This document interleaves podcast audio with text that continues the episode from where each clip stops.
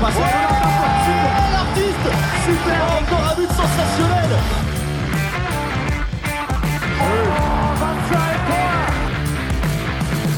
That's a brilliant bit of follow-up play by Mahe.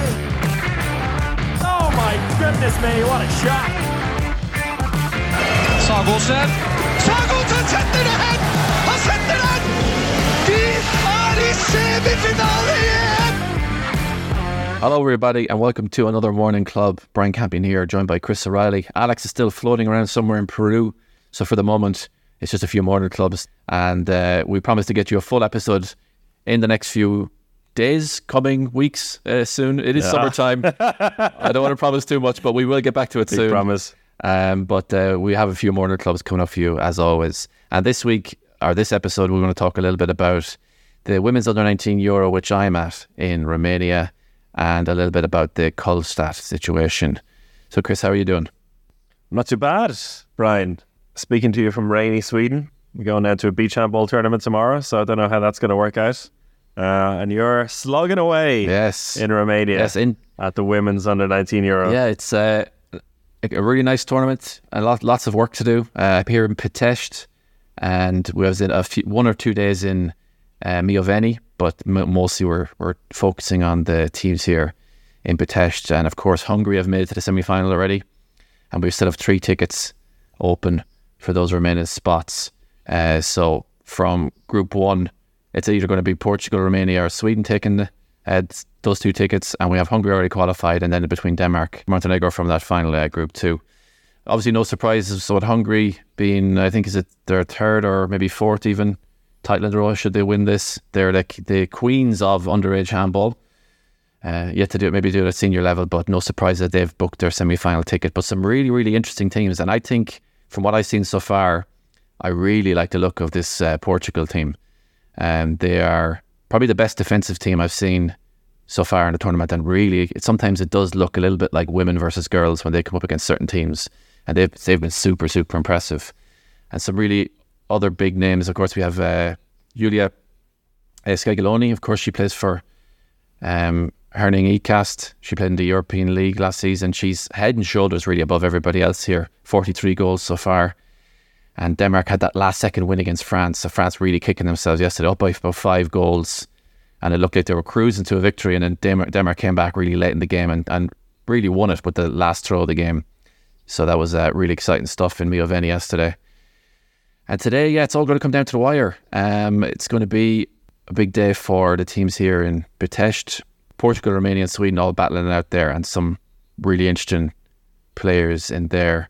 Have you seen any of the action at all, Chris? So try, trying to watch a few games as well, and yeah, it seems like a lot of the the usual suspects, as you mentioned, Hungary, Denmark are always there as well, like in the in the top uh, few teams.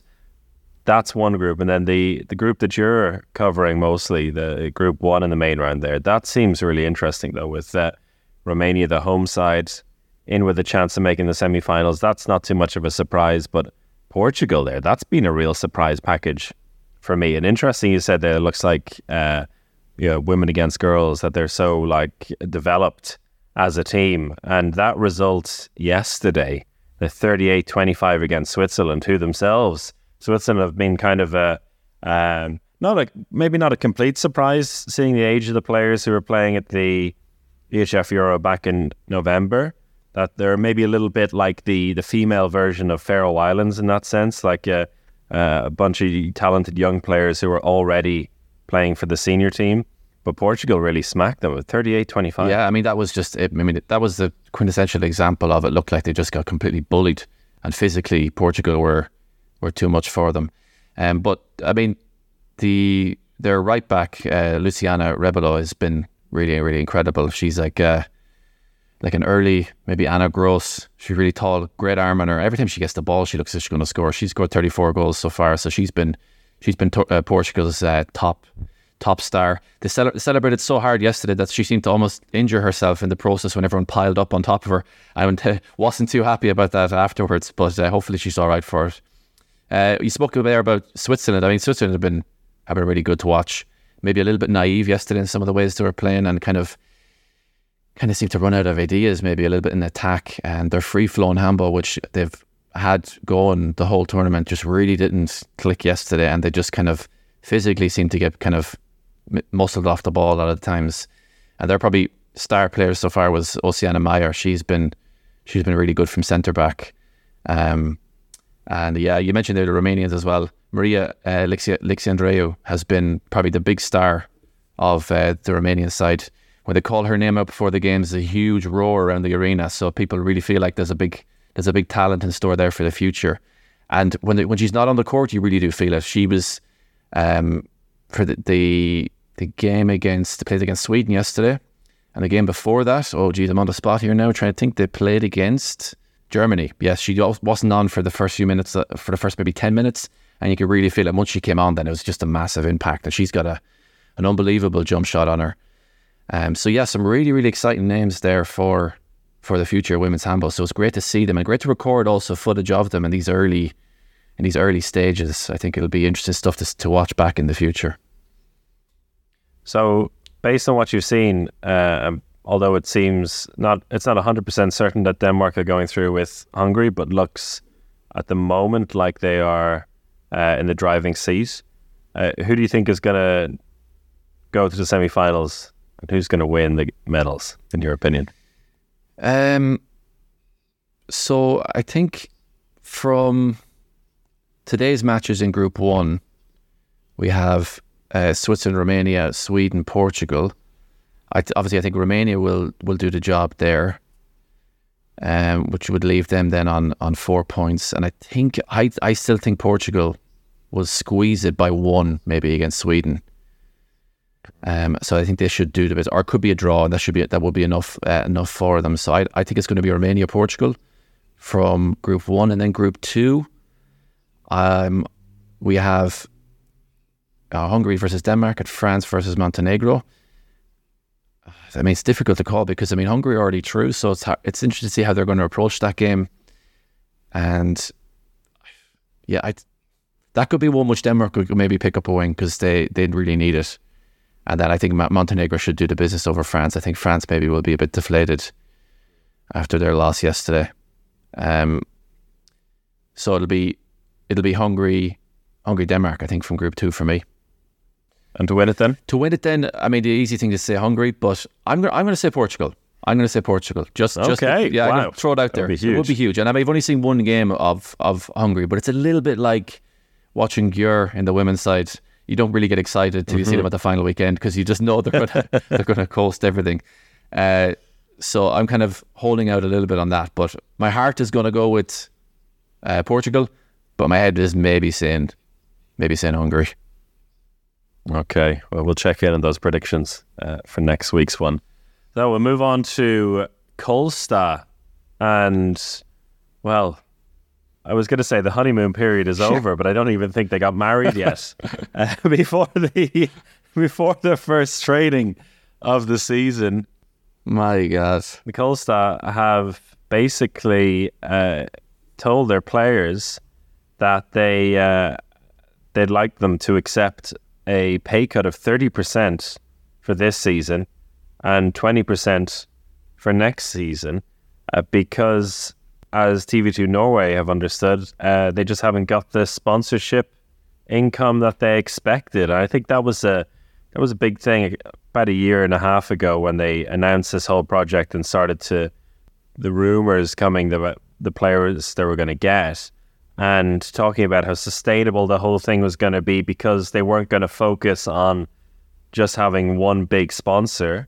They have one big sponsor, I think, which is Rema 1000, uh, the big supermarket chain, which also sponsors the Norwegian League. But uh, it seems like the other sponsors haven't come in yet. Uh, the boys who were there winning the Norwegian League last year weren't enough to excite the uh, the people or the people with the money in Trondheim anyway. And so Sander Sagosen and the the other big boys coming in, Gøran Johannessen, Rød coming in as well. So basically the uh, the backcourt for the Norwegian national team, yeah, having a big old pay cut. Yeah, that really really not not the best start to the project, and maybe puts a little bit of a a weird tinge on them getting the the Champions League spot, especially when it's kind of not only un- unproven at that level on the handball court, but maybe a little bit unproven as a as a project as well, maybe going forward. Because I mean, already running into the speed bumps is really not the best. Uh, where, so what? What? Do you, where do you see this going then? I mean, it's tricky to know. Yeah, well, yeah. Thankfully, uh, from Kolstad's point of view, uh, Sander Sagosen said that you know he doesn't play the sport for money. That's and, nice. Uh, he's happy to take the pay cut. Uh, probably because he's, he's getting a fair bit, of, fair getting a fair bit of money anyway, even with the thirty percent pay cut. And uh, yeah, so the the budget for salaries for this year for the player salaries um, is fifty three million uh, Norwegian crowns, which is just over uh, five million euro, and it's going to be cut by fifteen million Norwegian crowns, so one point five million. So it's a it's a it's a heavy cut, right? But uh, they've jumped up from basically just under a million euro budget to over five million euro budget in two seasons. So it's uh, you know the whole. I guess it's all relative, right? You know, you're you're still coming in, you still get it. There's still a fair bit of money in there, uh, more than has ever been in uh, Norwegian handball, and probably still very good compared to most of Europe. I think when they were putting all this together, it was like we need to compete with German Bundesliga wages. Uh, it's still probably better than most of Europe, and you know if they start getting like flowing in the Champions League, they're getting you know ten thousand people at the big games. Um, Sagosen and the boys are, are tearing it up. Um, They're not going to win the Champions League this coming season. I think it's it's safe to say, but they're like a, a team that could could get into the quarterfinal. You know, I think they they probably match the the Danes in that sense. Um, and maybe if if things really go well, then they could sneak into a final four, and well, then they could win it. Maybe- but I don't think that's going to happen. uh, I think they're a, probably a quarterfinal team at best next season, at best. Um, but uh, you know, if if if the big big teams come into town, the uh, the potential sponsors see like those eight, nine, ten thousand people come to the games, and uh, all the Norwegian stars looking strong, then I wouldn't be surprised if the the sponsorship money does eventually come. Um, but the fact that if they, or if they've gotten the players to agree to that thirty percent this year, twenty percent next year, then they've basically secured their future for the next couple of years because uh, I'm pretty sure the the money that uh, is already there will cover that. Yeah, I mean they are lucky to a certain extent. Not lucky. I mean strategically they've gone for pretty much all Norwegian players apart from the two Icelanders that they brought in, Smárason and Gudjonsson. and they're lucky that all the Norwegians they brought in and the two Icelanders they brought in are all just lovely guys, you know, who aren't going to rock the boat too much. I think if, if could you imagine if they had the likes of Nedim Remili coming in and some of those other characters.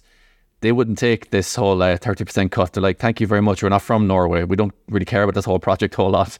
We're here to play handball and earn, and earn money." You know, so I think they are it's too, somewhat lucky that someone like Sander Sander Sagosen is such a, a nice guy. He's proud of Norwegian handball, proud of Norway, and also wants to see this club succeed. So he's okay with kind of maybe there being a few growing pains at the beginning of the project and kind of take that little bit of a cut. It's a nice thing for the documentary when they eventually Yeah. win the Champions League, Yeah. right? They were like, oh, the tough times where we only got 25,000 euro a month. God love them. But uh, yeah, I think they'll survive. Still, uh, it's, I'd say it's a little bit, little bit embarrassing from their perspective, like that they've before the season's even started had to had to uh, ask the players to do that. I'm sure they'll get a, a fair bit of ribbing uh, in the media and from other teams uh, for the next few months, but uh, it'll I'm sure it'll be quickly forgotten about once the the handball starts going and if things go to plan. Uh, hopefully, it's not a sign of negative things to come, uh, but I have a feeling they'll be just fine. Eventually, they should be. I mean, there's lots of money in Norway floating around in oil and everything, so I'm sure they'll find a sponsor somewhere. Thank you for joining us, and I'm sure we'll be back with another morning club soon, and then hopefully a full episode once Alex is uh, back from his Gets off his arse. gets off his arse and is back from his lovely holiday and is has put all the jet lag aside. Uh, until then, talk to you soon, and thanks for joining.